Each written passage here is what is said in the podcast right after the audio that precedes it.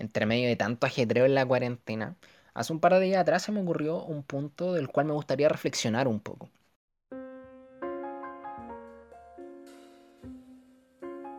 Hay una cuestión esencial que siempre ha llamado mi atención, fuertemente mi atención me atrevería a decir, y es considerar, entre comillas, la incapacidad física como un factor relevante que limita o determina la evolución de todos los cardis en su curva de crecimiento personal. En este punto hay dos cuestiones creo importantes que destacar o de los cuales hacer mención. La primera de ellas dice relaciona qué se debe entender realmente por incapacidad física. He oído algunos eh, en determinados contextos decir que son más bien limitaciones. Dichos o expresiones como por ejemplo, tengo las manos pequeñas, o mira, tengo este dedo desviado, o algunas extremidades son más torpes que otras, se presentan constantemente como una respuesta a qué debe entenderse por incapacidad.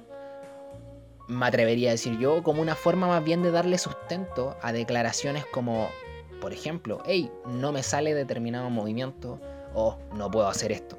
O sencillamente no consigo, eh, por ejemplo, ejecutar un determinado movimiento. En este punto no me queda más que discrepar profundamente, porque resulta evidente que cuando decimos esas cosas anteriormente mencionadas no estamos hablando realmente de una incapacidad, sino que pareciera ser más bien, en todas sus letras y en mayúscula, una excusa. Nuestras manos, obviamente, son las herramientas que dotan de forma a nuestro propio cardistry que vamos desarrollando. Y que, compuesta por una cantidad de músculos que evidentemente no manejamos, deben, y yo me atrevería a decir hasta cierto punto, merecen ser debidamente ejercitados.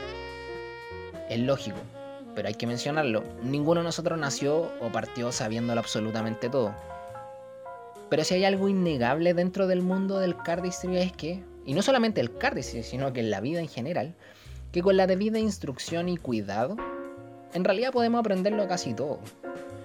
En nuestro lenguaje, entre cardis, quizás nos podríamos entender de una forma más simple. Todos podríamos hacer todos los movimientos que realmente quisiéramos. Porque el cardistry, en estricto rigor, pareciera ser más bien un ejercicio físico, como una persona que va al gimnasio a ejercitar su bíceps, sus abdominales o sus pectorales.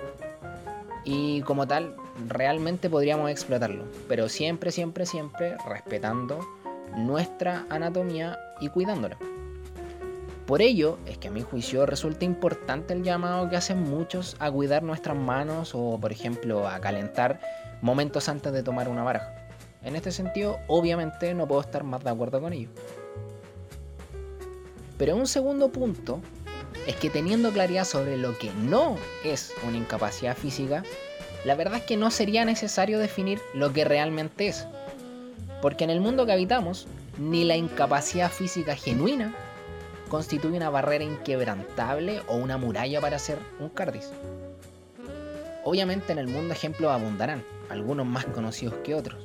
Sin lugar a dudas, Luca Revele es uno de los más conocidos avanzando algunas rondas en la Cardi Silicon Championship del año pasado, por si alguien no lo recuerda. Por eso es que los sucesos anteriores intentan disfrazar una excusa por una realidad. Y ese punto, a mí personalmente, me genera una cierta molestia.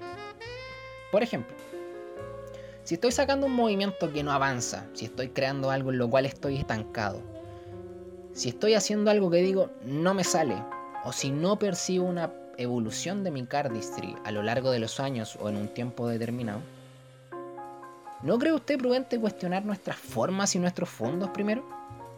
A mí al menos me parece lógico. Cuidar nuestras manos, eh, ejercitar nuestros dedos, por ejemplo, o progresar en la ejecución de un determinado movimiento, son cuestiones que dependen de un solo factor. Un solo factor común. Y ese factor es el estudio. En el fondo, la invitación es siempre estudiar lo que hacemos. ¿Por qué? Porque vigilar el detalle, siempre, siempre, siempre vigilando el detalle, es una cuestión que también forma parte de nuestro oficio como cardis. Ahora quizás la pregunta residual, y que más de alguno dirá, es ¿por qué? ¿Por qué uno tendría que aceptar la invitación a estudiar? Es simple, porque sencillamente el facilismo de la excusa siempre, pero siempre, siempre va a sonar atractivo. y siempre, pero siempre va a justificar eficientemente la pereza. Nunca nos olvidemos de eso. ¿eh?